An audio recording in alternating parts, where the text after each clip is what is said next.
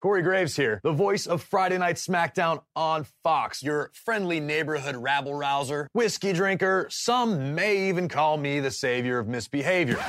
No one calls me that. I call myself that.